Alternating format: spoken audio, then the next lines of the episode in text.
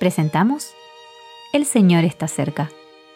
Meditaciones Bíblicas Diarias. Meditación para el día 3 de septiembre de 2023.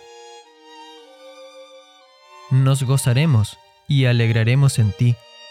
Nos acordaremos de tus amores más que del vino. Cantar de los Cantares 1.4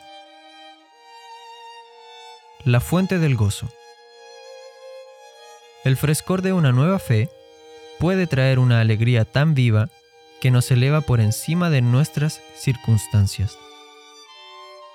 Después de ser llevados al Señor Jesús y encontrar en Él esa dulce seguridad del perdón y la perfecta aceptación, todo a nuestro alrededor parece estar vivo y lleno de alabanzas a Dios. Sin embargo, por muy desbordante y real que sea esta alegría, no siempre permanece tan profunda y tan entusiasta como en nuestra conversión. Su fervor pronto se desvanece y nos preguntamos qué ha pasado.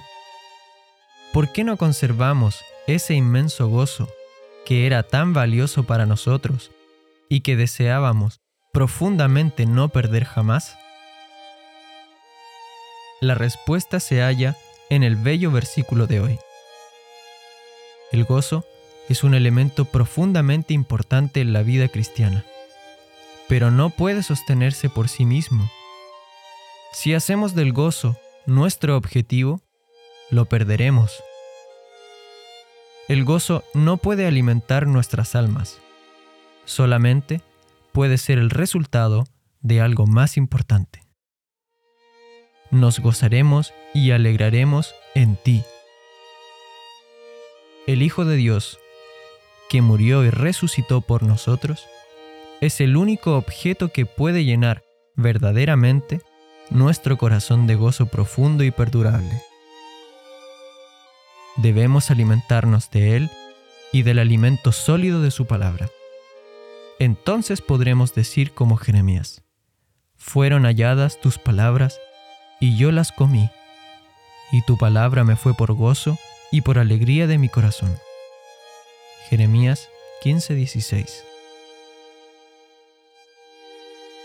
El versículo de hoy dice, Nos acordaremos de tus amores más que del vino. El vino simboliza el gozo, aquello que trae emoción. Es mucho más importante recordar el amor del Señor Jesús que el gozo de nuestras propias experiencias. Su gozo, su amor y Él mismo permanecen igual, mientras que nuestro gozo viene y va. No puede permanecer constante. Hagamos del amor del Señor, de su palabra y de su persona, los objetos de nuestra meditación. Entonces tendremos un gozo puro y precioso. L. M. Grant.